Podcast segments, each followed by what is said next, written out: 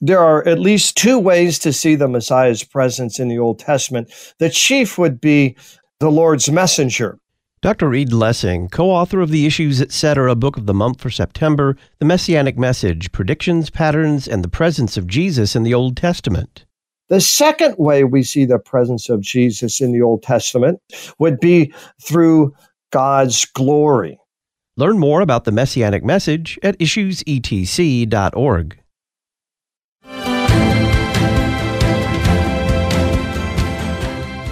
think what we see emerging is essentially new forms of secular orthodoxy forming, and we can really view these modern day hate speech cases as an equivalent, really, of the blasphemy cases of old. Getting your kids counter programmed to have their social life family and community focused. This is generally what the research suggests is useful for uh, successful transmission of values across generations.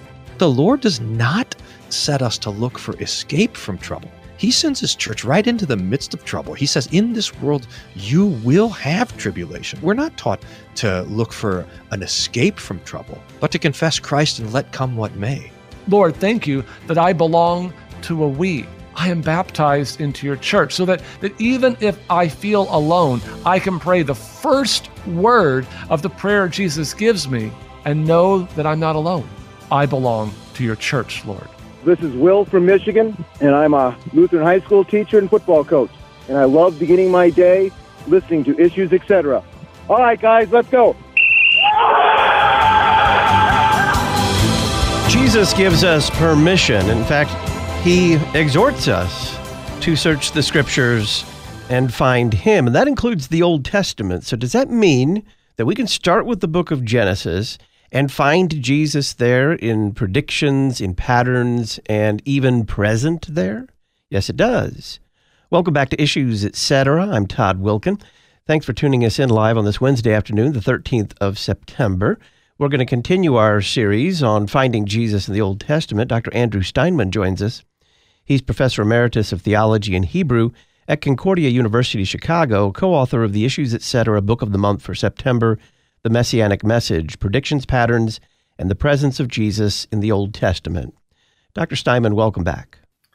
Thank you, Todd. It's good to be back with you. You say that the book of Genesis is the foundation of the entire Old Testament. What do you mean by that? Well, I mean that it introduces a lot of concepts that are foundational for understanding what's going on in the rest of the Old Testament. So, obviously, creation, which the prophets will refer to, especially Isaiah later on, the origins of the people of Israel, which is fundamentally important for everything else in the Old Testament. And as we argue in our book, Dr. Lessing and I see it as foundational for the promise of the Messiah to come, fulfilled in Jesus in the New Testament. Where do we find predictions of Jesus in Genesis? Well, a number of them. The probably the most important one is very early in the book of Genesis in chapter 3 verse 15, where after the fall, it is promised to Eve that someone from her line will come to crush the head of Satan. It's called the seed of Eve, there, the, the seed of the woman. Seed there is singular and refers to a specific person.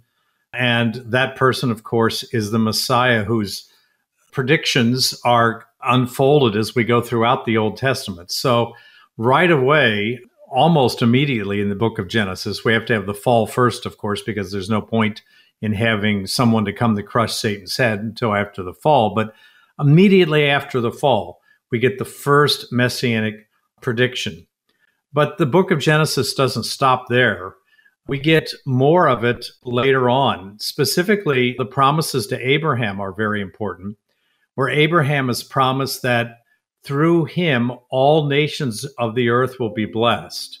And this, again, is the promise of the messianic seed that runs from Adam and Eve all the way down to Abraham. This is the point of the genealogies early in the book of Genesis to trace that line down to Abraham. And now Abraham is told that the blessing for all nations, not just the people of Israel, will come through him. So we have it there again.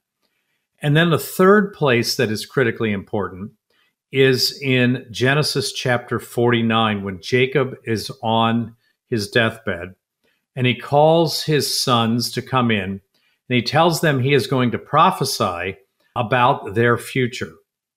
And he uh, starts out with his oldest son, Reuben. Reuben doesn't get much of a, a promise because he sinned and slept with his father's concubine. So Reuben doesn't get much of a promise there. Then he takes the next two sons together, Simeon and Levi, and they don't get uh, much of a good deal because of the murder of the Shechemites that's recorded earlier in Genesis that Simeon and Reuben carried out in vengeance for the rape of their sister Tamar. And then he finally comes to Judah. And it's very dramatic, especially when you're reading it in the Hebrew. He says, Judah, you, as if almost like when he comes to Judah, he has a, an insight. You, you're the one.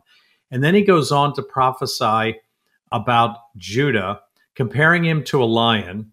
And he prophesies that the scepter will not depart from Judah until Shiloh comes. And I believe Shiloh is a name for the Messiah. And it is uh, one of the messianic names we find in the Old Testament. Isaiah, of course, has a number of these in his prophecies too. But here, for the first time, we have the Messiah directly linked to a kingly role because he's going to have a scepter. And of course, this is played out in the New Testament as late as the book of Revelation, where we have Jesus called the Lion of the tribe of Judah. So the book of Genesis traces this promise then in direct prophecies, first to Eve, then to Abraham, and those prophecies are repeated to Isaac and Jacob, and then finally to one of Jacob's sons, Judah. And then we now know, once we finish the book of Genesis, to follow the tribe of Judah because that is where the promise lies. What patterns of the Messiah are in Genesis? There are a number of uh, patterns. These are very important because they look forward to Jesus in the way things happen or the way they are portrayed by Moses in the book of Genesis. One of these, of course, is Noah, where uh, we have this well known story of God saving humanity through the efforts of Noah. And Noah becomes kind of a pattern for the Messiah. That with Noah and his faithful work, God saves all of humanity. Now, of course, Noah is not the perfect pattern of the Messiah. No one is, because Noah, like everyone else, is sinful and unlike Jesus, who was without sin. But nevertheless, he becomes a pattern for the redemption of humankind, the saving of humankind in what he does. Later on, we get a man named Melchizedek, whom we are told is a, priest of God Most High. And after Abraham rescues Lot and has a lot of captured goods that he had captured from the, the kings who had kidnapped Lot, he tithes them to Melchizedek. He gives 10% to Melchizedek. And Melchizedek blesses Abram. And Melchizedek becomes a pattern for Jesus because he's a priest whose lineage is not given, interestingly enough, in the Old Testament. He just shows up in the Old Testament. We don't know who his parents or grandparents or great grandparents were, but nevertheless, he is a priest. And Jesus also is a priest, but he can't trace his lineage back through Aaron either. Jesus unlike the Old Testament priests, all of them in Israel had to trace their lineage back through uh, Moses' brother Aaron. Jesus' lineage doesn't do that, just like Melchizedek's lineage doesn't do that. And the New Testament makes this comparison between Melchizedek and Jesus. And if you look in chapter 7 of Hebrews, you will see that the writer to the Hebrews sees Melchizedek as a pattern of the Messiah. Another thing we see is Joseph. Joseph, as a, of course, a very interesting character. Many people know the Bible stories about Joseph. Maybe they learned them in Sunday school or something like that. but he has a number of parallels to Jesus. So Joseph is betrayed by his own family. Jesus is betrayed by his own nation, the Jewish nation.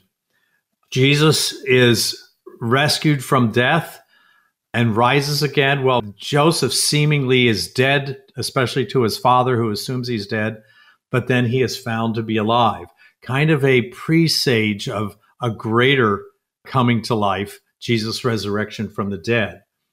And so we have kind of the way that Moses tells the story of Joseph kind of is parallel to what we find when we finally come to Jesus. And we should keep in mind when Moses is telling us the story of Joseph, he had to choose what he's going to tell us out of Joseph's life. He doesn't tell us everything that happened during Joseph's long life.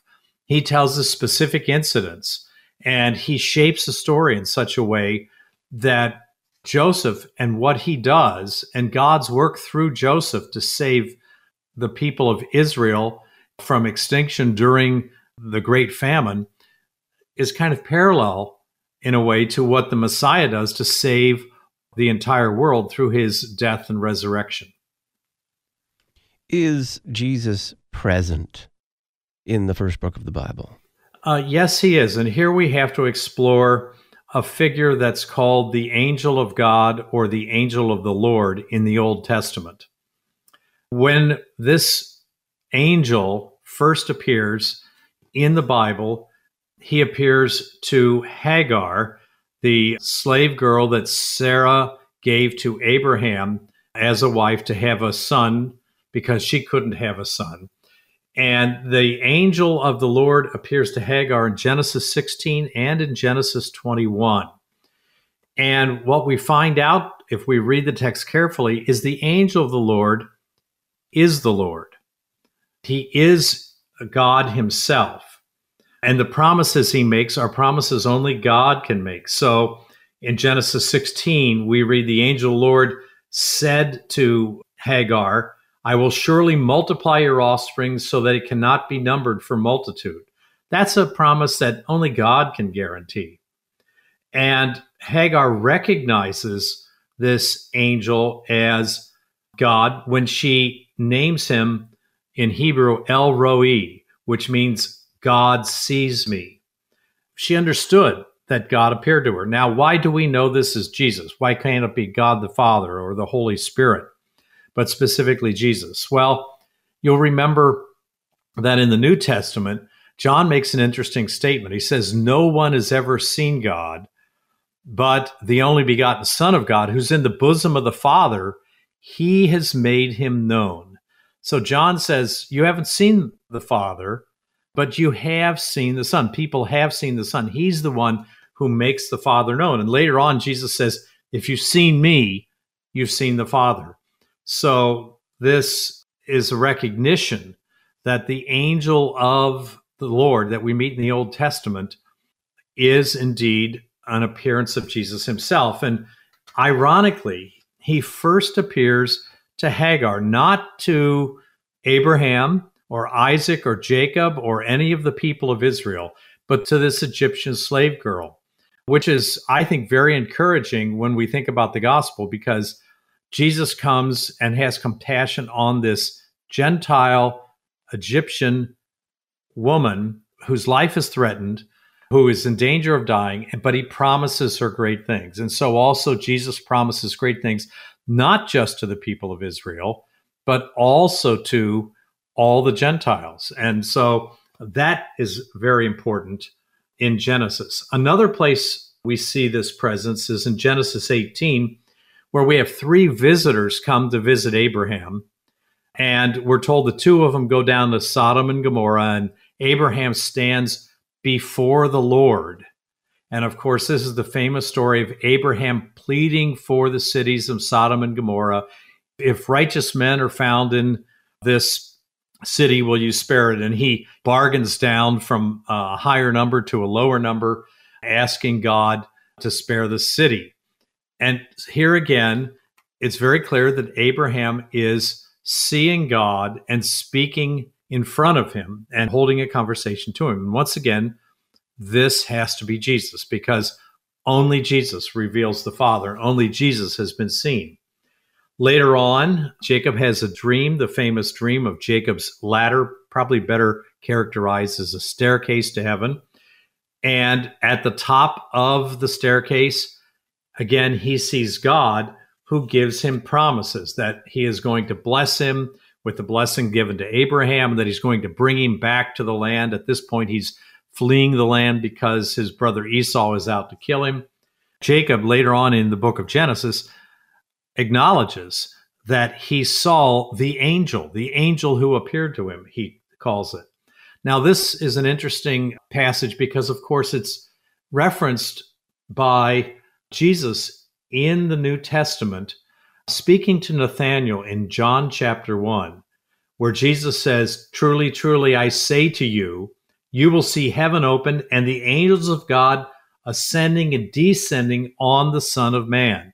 A reference to the angels of God who were coming up and down on that ladder to Jacob. And so Jesus himself connects himself back to that dream, I guess I should call it, that Jacob had.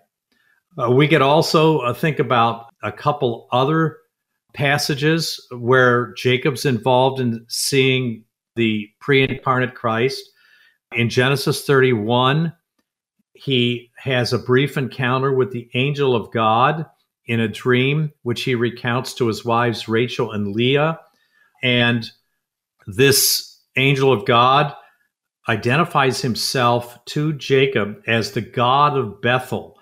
That's the place where Jacob had the dream about the staircase to heaven. So he again appears to him and identifies himself as the God who appeared to him there. Again, Jesus before his incarnation.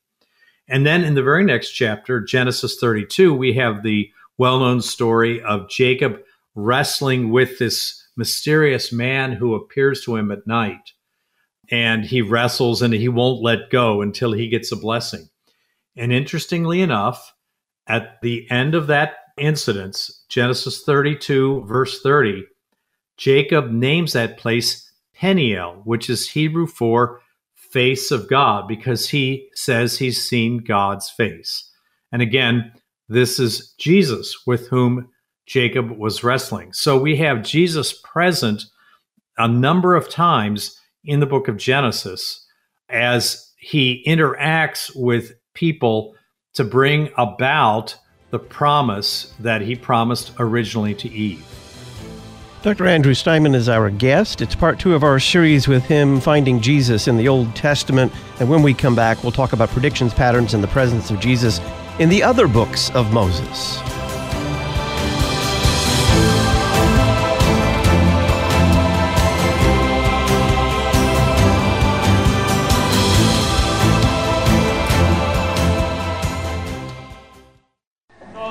Has sanctified us in the true faith. Listen to chapel services live, weekday mornings from Concordia Theological Seminary in Fort Wayne, Indiana. Morning Chapel from Kramer Chapel.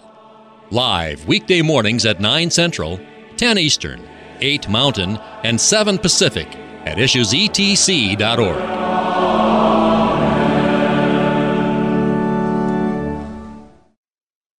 St. Peter encourages us always be prepared to make a defense to anyone who asks you for a reason for the hope that is in you. That is where we get the Greek word for apologetics, that is, to defend the Christian faith. The September issue of the Lutheran Witness takes up the topics of apologetics and archaeology and discusses both of them in detail with articles from Paul Maier, Sarah Rinzel, Mark Meal, and David Adams. To pick up your copy, visit cph.org slash witness or visit our website witness.lcms.org to learn more. The Lutheran Witness, interpreting the world from a Lutheran perspective.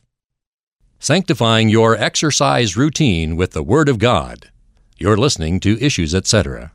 Many educational institutions are governed by the whims of culture and are increasingly hostile to the Word of God. In contrast, Faith Lutheran School in Plano, Texas provides classical Lutheran education rooted in God's Word for students preschool through grade 12. Simply put, we equip students to stand firm in the faith through solid education focused on wisdom and virtue. We offer in-person instruction as well as live online classes for remote learning. To learn more, visit flsplano.org. flsplano.org. Register today. The 2023 Lutherans for Life National Conference is October 11th through the 13th at the Holiday Inn Cincinnati Airport in Erlanger, Kentucky. The conference includes visits to the Ark Encounter and Creation Museum. Online registration is open now with early bird pricing at lutheransforlife.org/conference. Lutherans for Life, equipping Lutherans and their neighbors to be gospel-motivated voices for life. lutheransforlife.org.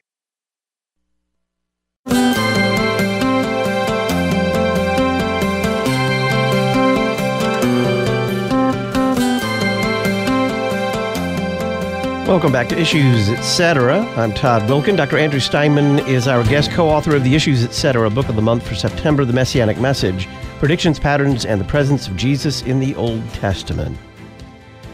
Dr. Steinmann, let's talk about some of the predictions, patterns, and presence in the other books of Moses.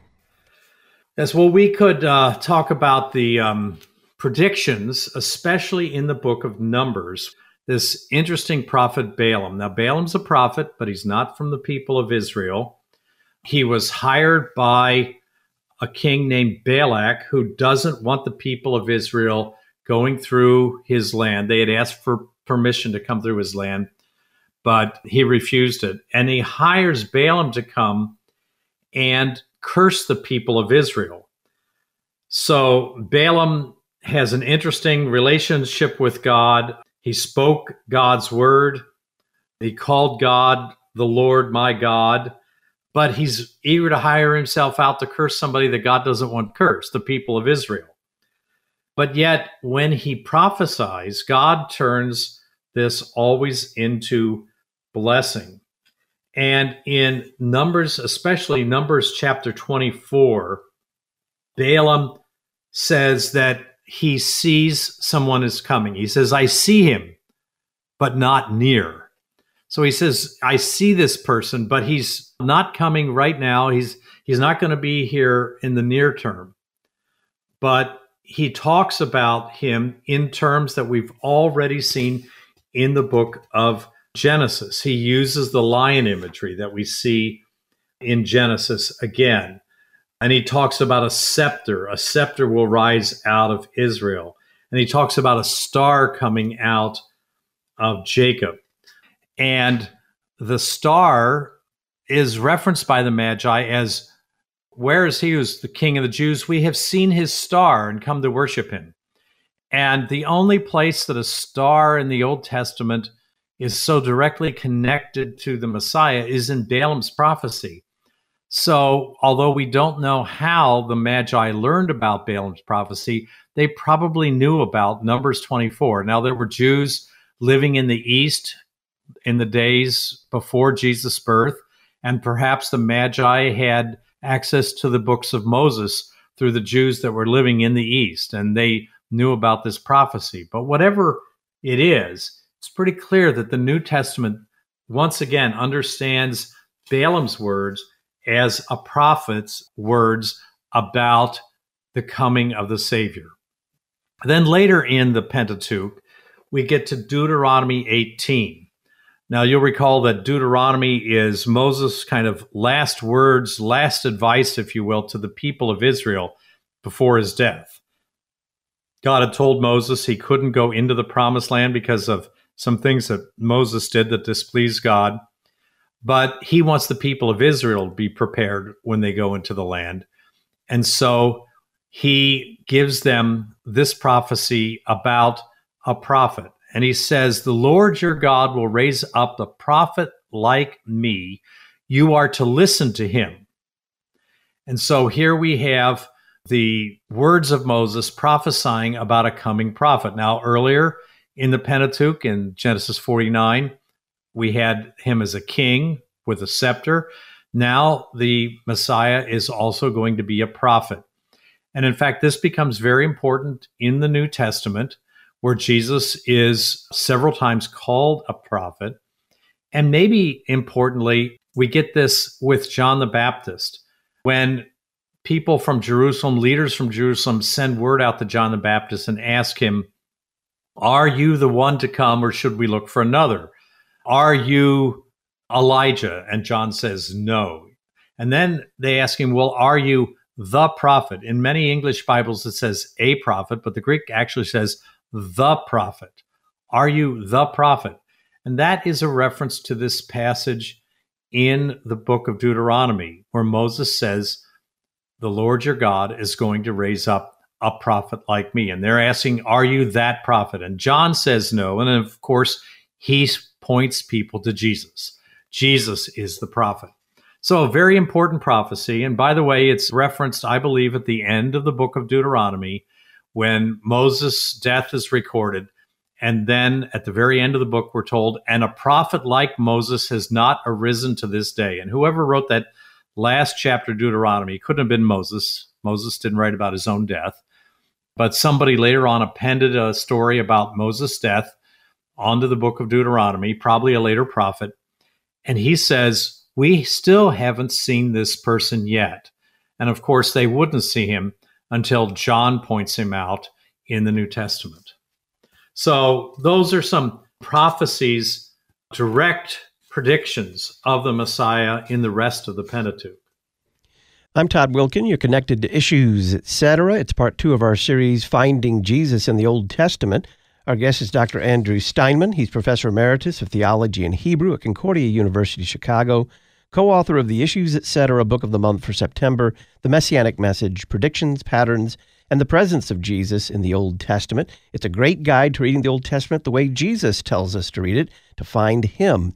Find out more about this book at our website, issuesetc.org, or call Concordia Publishing House and order The Messianic Message, 1 800 325 3040. 1 800 325 3040. When we come back, how were the feasts of ancient Israel about Jesus as well?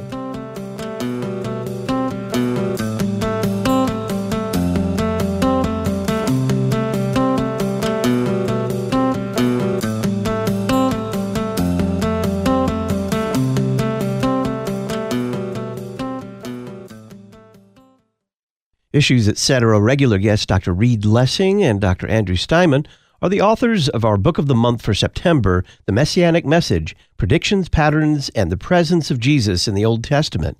This new book is published by Concordia Publishing House. Their phone number, 1 800 325 3040, or learn more about the Messianic Message at issuesetc.org. Study the Old Testament through a Christ centered lens with the Issues, etc. book of the month, The Messianic Message. Luther Academy provides additional theological education for our mission partners around the world, specifically pastors who are asking for additional education but do not have the necessary resources in their own church bodies. By donating to Luther Academy today, you will be supplying food, housing, books, professors, and travel for Lutheran pastors who attend our conferences. To learn more about Luther Academy and how you can donate today, visit lutheracademy.com lutheracademy.com. Vacation Land greets visitors with a sign The Way Life Should Be. Each year, Redeemer Lutheran Church welcomes visitors to participate in the way life should be as it is lived from the means of grace. Another sign bids visitors farewell. Worth a visit, worth a lifetime. Christ's life sacrificed for you was worth it. Whether a visitor or a resident in southern Maine, you will find a home, rest, and forgiveness of sins in Gorham and Sanford, Maine. RedeemerMaine.org.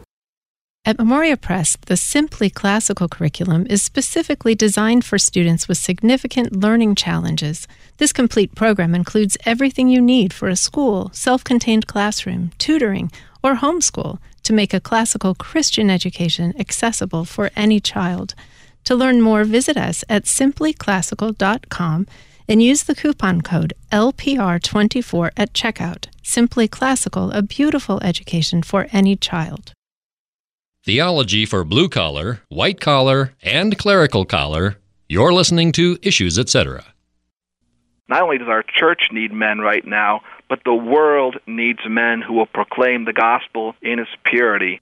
Issues, etc. regular guest, Dr. Peter Scaer, Associate Professor of New Testament at Concordia Theological Seminary in Fort Wayne, Indiana. If when you go to sleep at night you're thinking about it, my experience with it is this is that thought won't go away. So if you're going to bed at night thinking about following our Lord and becoming a preacher of this gospel, then I would love if you could come and visit Fort Wayne, our campus. We'd love to show you around and show you what it is that we do. Have you ever considered becoming a pastor? Contact Concordia Theological Seminary, Fort Wayne, Indiana at 1 800 481 2155, 800 481 2155, or visit ctsfw.edu. Christ centered, cross focused Concordia Theological Seminary, Fort Wayne, Indiana.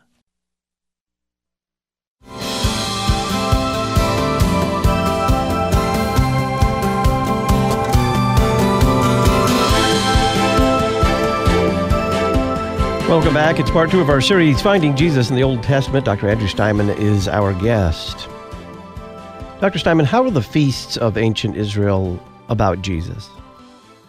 Yes, this is uh, very important. And, you know, oftentimes we don't read the book of Leviticus very deeply or very, very carefully. It has a lot of these laws about sacrifices and festivals and all these things that seem rather out of touch for modern Christians. And so we oftentimes skip over Leviticus lightly. But in fact, the sacrificial system and the system of festivals in the book of Leviticus were all designed in various ways to point out features of the coming Messiah. And so we have a number of these festivals. The first one and the, the most important one is Passover in Passover, of course, we have the Passover lamb who's to be without blemish. You're supposed to take a lamb without blemish, put it aside for a few days. It lives in the house. And then on Passover, the lamb is killed. And of course, at the first Passover, they put its blood on the door. When God would see the blood, he would pass over that house and not kill the firstborn sons in that house. And Passover becomes an annual festival then, as legislated in the book of Leviticus. Well, Passover, of course, is the festival on which Jesus is sacrificed. John points him out as the Lamb of God who takes away the sins of the world, the Passover Lamb. And Jesus indeed is crucified on the day of Passover. The connection between Jesus and Passover couldn't be clearer in the New Testament. And of course, when the blood of Jesus is applied by faith to us, God passes over us and does not punish us for our sins, just like he didn't kill the firstborn in Egypt. So, Passover is one of the festivals that shows a pattern pointing to the coming of Jesus. Shortly after Passover, the Jewish people were to celebrate the first fruits festival. This is when they were to bring the first of the harvest of the land. Now, the wheat and barley would come in in the early spring. They would mature and they would cut it, and they were to bring some of the first fruits to God. And this was to happen shortly after Passover. In fact, it is to be on the day after the Sabbath after Passover. So you go to Passover, you find the next Sabbath, and then the day after that, which of course is going to be a Sunday, you bring the first fruits to God. Well, it's no accident then that in the New Testament, Paul calls Jesus the first fruits of the dead. And Jesus rose on the festival of first fruits. So, once again, first fruits is pointing the Jewish people forward to a greater fulfillment that comes in Jesus, who becomes the first to rise from the dead. Of course, uh, the Day of Atonement, Leviticus chapter 16, is very important. In the fall, every year, there was a festival day where the high priest was to have sacrifices that would atone for the sins of the people for that past year. And the Day of Atonement was the one day that the high priest could enter the tabernacle's most holy place, where the Ark of the Covenant was. And he would sprinkle the blood of a sacrifice goat on the Ark of the Covenant. And of course, again, the blood there is pointing us forward to a greater shed blood, the blood of Jesus, which cleanses from sin. We also have a number of other things connected with that festival.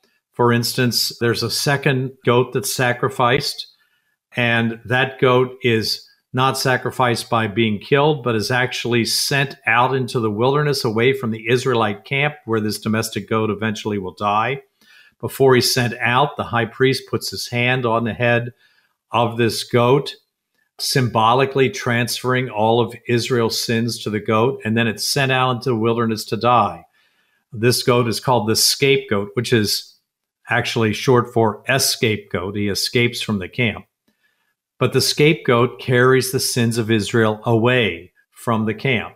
Well, again, another picture of what the Messiah would do. He would carry away the sins of the people of Israel. So, this is very important then for pointing the people of Israel every year to the work of the Messiah. And in fact, John, in his first letter, says that Jesus is the atoning sacrifice for our sins, and not only for ours, but also for the sins of the whole world. Now, many times, atoning sacrifice is translated by the big English word propitiation, but that just means an atoning sacrifice or a means of reconciling two people. Well, Jesus is the way we're reconciled to the Father.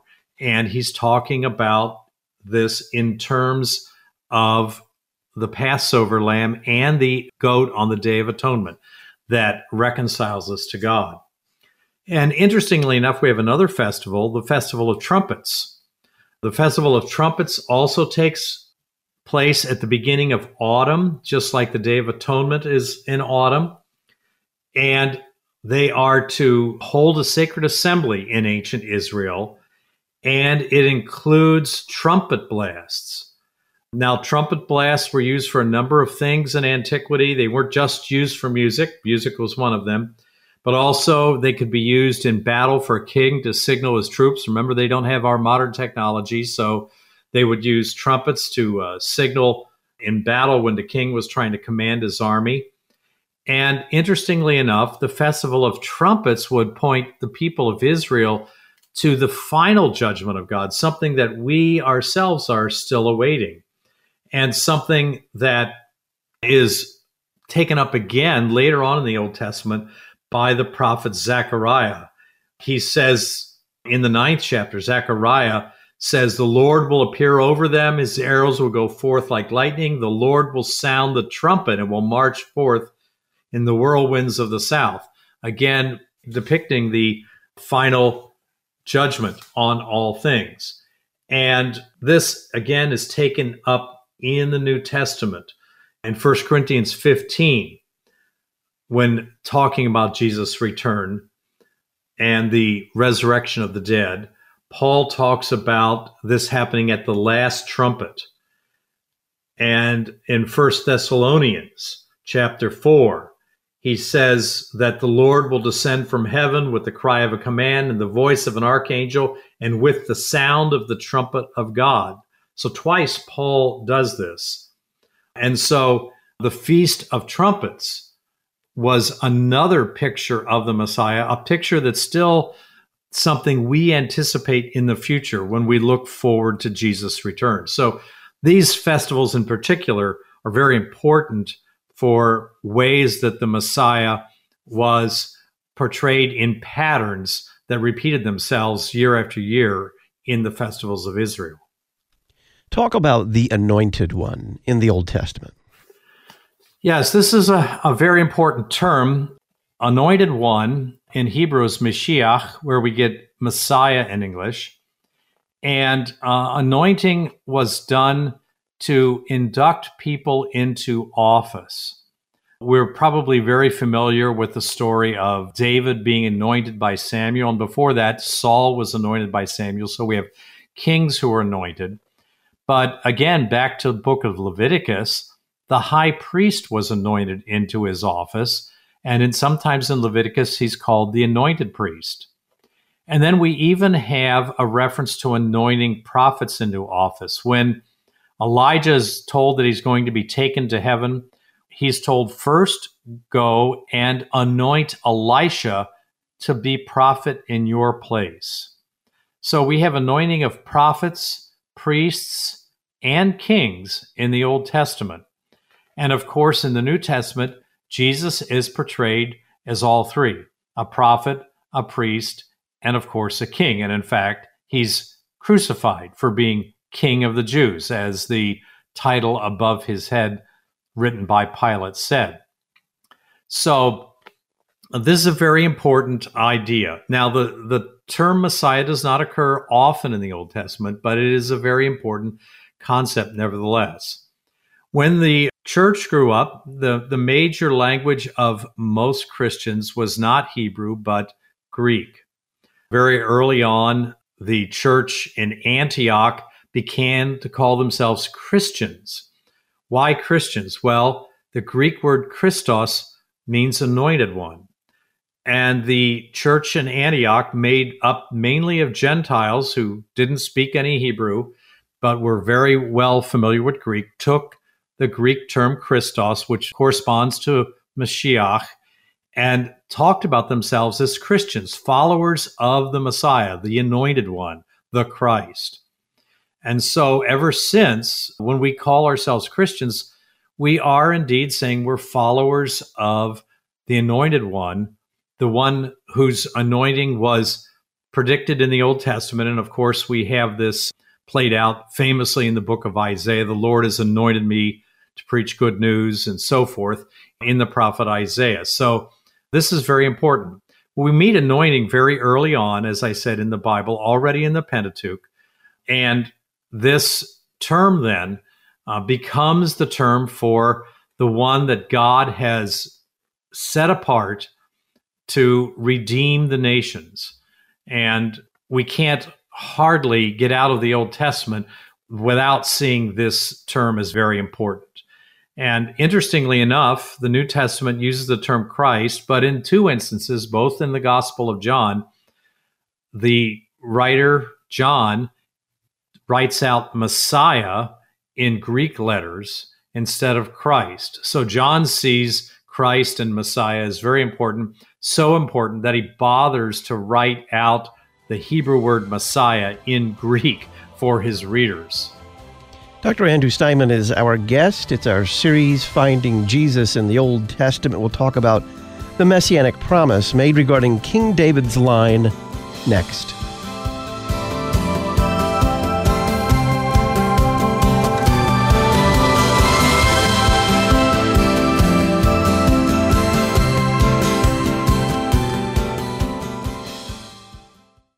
Was the reformer Martin Luther innovating or in error when he added the word alone to Romans 3:28, for we hold that one is justified by faith alone apart from works of the law? Find out in Pastor Will Weedon's column in the latest Issues Etc. journal. In the Wittenberg Trail feature, Dr. Donna Harrison details her journey to confessional Lutheranism from Catholicism, Scientism, mysticism, and evangelicalism the free online Issues Etc. journal. Just click the red journal subscription button at issuesetc.org. The Lutheran Church Missouri Synod's life ministry is thousands of people sharing Christ's love and mercy and giving witness to our Lord's creation of life, his design for marriage and the family, and the God given value of all human life from conception to natural death. Working with many partners, LCMS Life Ministry sponsors human care efforts that meet the needs of body and soul and provides resources and educational events for all ages. To learn more, email lifeministry at lcms.org and visit lcms.org slash life. Expert guests, expansive topics, extolling Christ. You're listening to Issues Etc. Concordia University Chicago invites all high school students to attend the annual Careers for Christ weekend in person on our beautiful campus in River Forest. Careers for Christ is November 3rd through the 5th. You'll have the opportunity to learn about professional church vocations while having fun with CUC staff, faculty, and students. For more information, visit cuchicago.edu forward slash C, the number four C. That is cuchicago.edu forward slash C, the number four C. For your next family vacation, consider our beach house. A charming three bedroom vacation rental on beautiful Siesta Key. Just off Sarasota, Florida, Siesta Key Beach, consistently voted America's best, is just 100 steps away. Whether you're watching the sunset over the Gulf of Mexico or frolicking in the warm surf, you and your family will fall in love with Siesta Key. Check us out at siestakeyrentalgenie.com or call Virginia at 941 266 1858.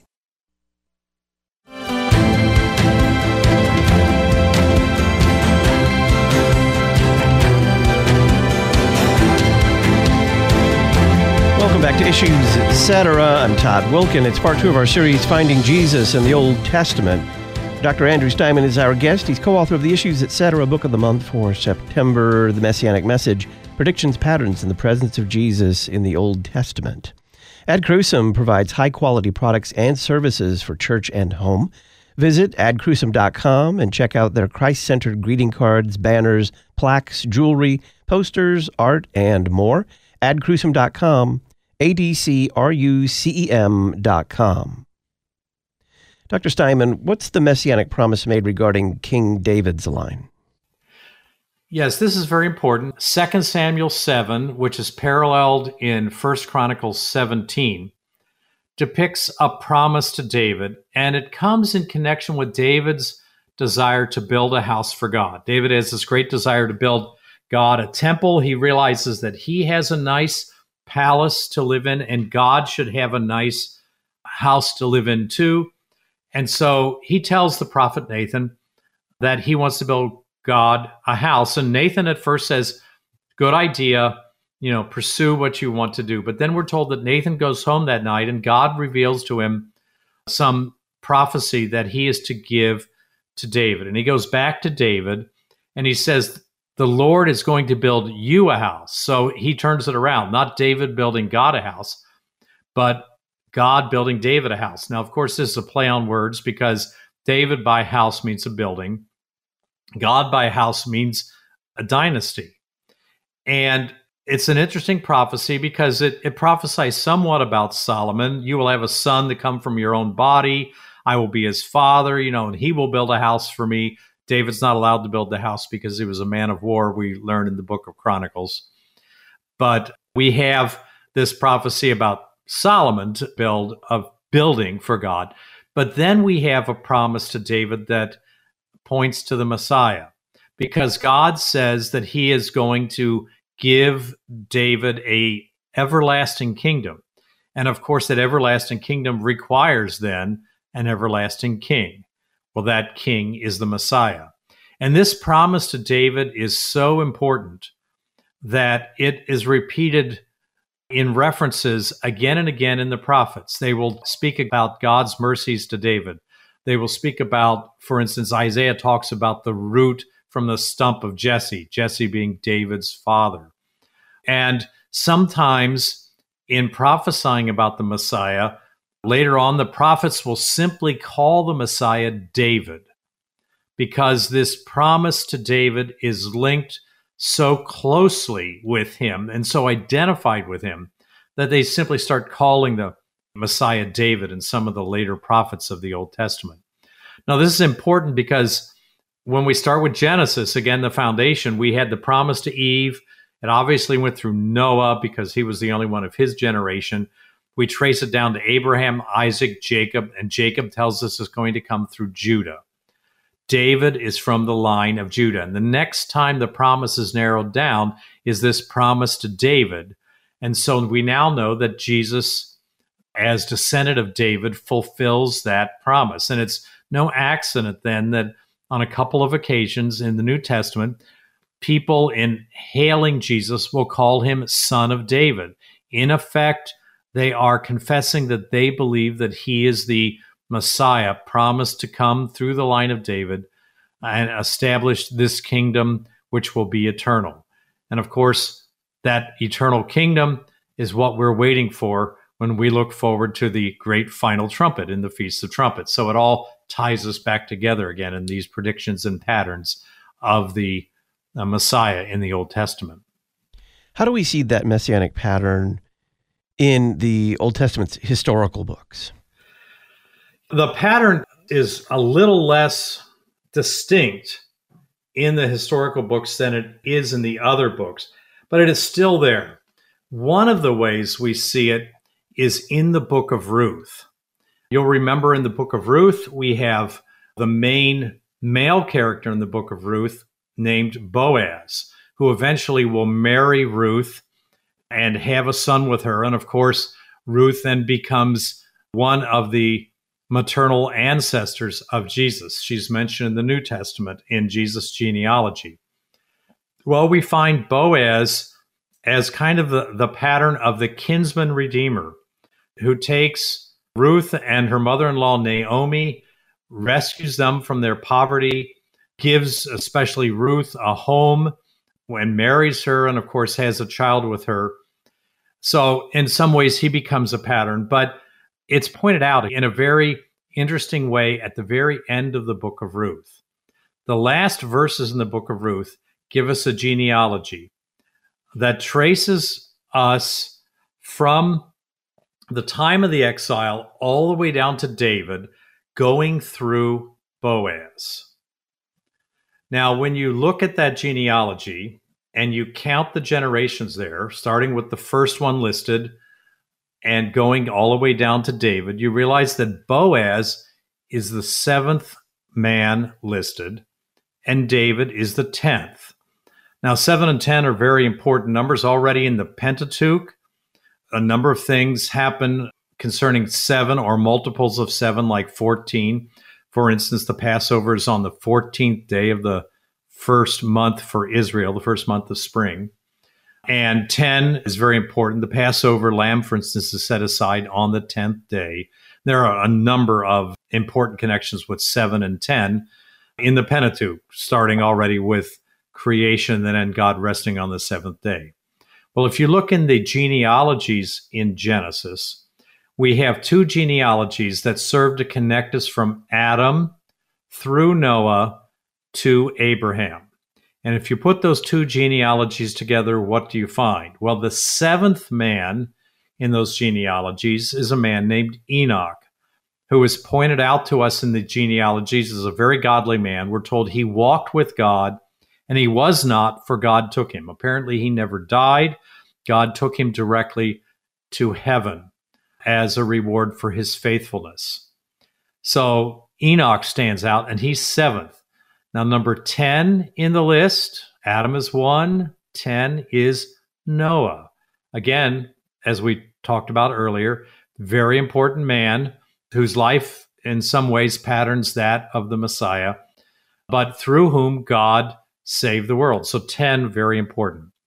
Then, if we go on to the next genealogy, that's in chapter 11 of Genesis, and keep on counting, we come to the 14th man, a man named Eber. Now, he may not stand out to a lot of Bible readers, but in fact, Eber is mentioned fairly often in the book of Genesis up to that point.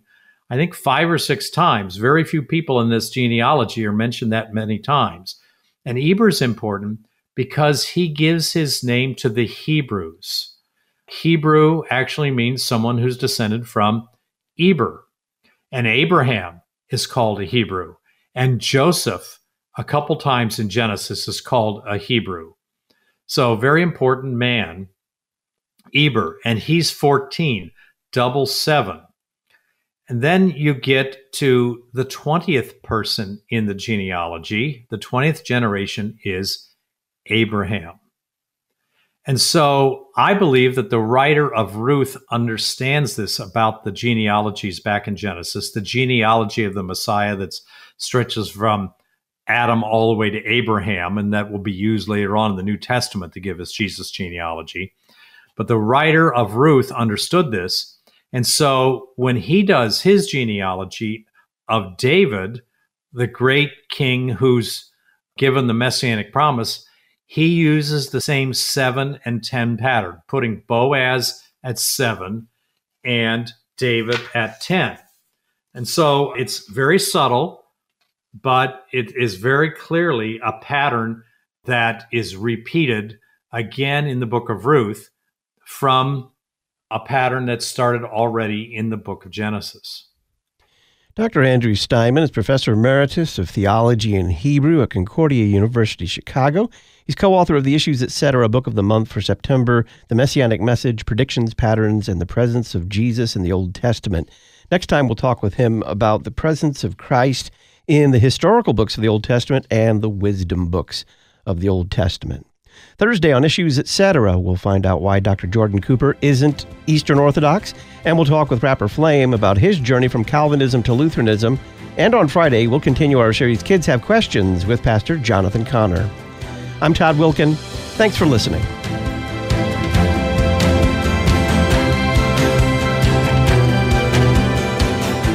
Listen weekday afternoons to Pastor Todd Wilken and guests on Issues Etc. Issues Etc. is a listener supported program. Your financial support is vital for the continuation and expansion of this worldwide outreach. Our mailing address, Issues Etc., P.O. Box 83, Collinsville, Illinois 62234. Box 83, Collinsville, Illinois 62234. You can also donate at our website, issuesetc.org. Issues Etc. is a production of LPR, Lutheran Public Radio.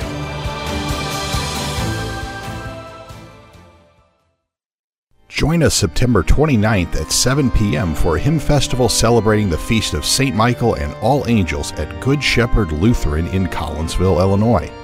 Hymn commentary will be provided by Pastor Will Weedon, host of the Word of the Lord Endures Forever podcast, along with organist Chris Lemker, orchestra, and choir. For more information or to register to sing in the choir, visit our website withangelsandarchangels.org. St. Paul's Lutheran Church in Wildwood, Missouri is a proud sponsor of Issues Etc. And if you enjoy the relevant, Christ centered teachings presented on this program, then you should come and join us at St. Paul's on Sundays at 9 a.m., where you will hear sermons that proclaim Jesus Christ and Him crucified for our sins, and enjoy in depth Bible studies to help us grow as disciples. For more information, check us out at stpaullutheranwildwood.org. Would you like to learn about the Reformation theology you hear on issues, etc.? We'll send you a pamphlet of Luther's Small Catechism for free. It contains the biblical teachings on the Ten Commandments, the Apostles' Creed, the Lord's Prayer, baptism, the Lord's Supper, and confession and absolution.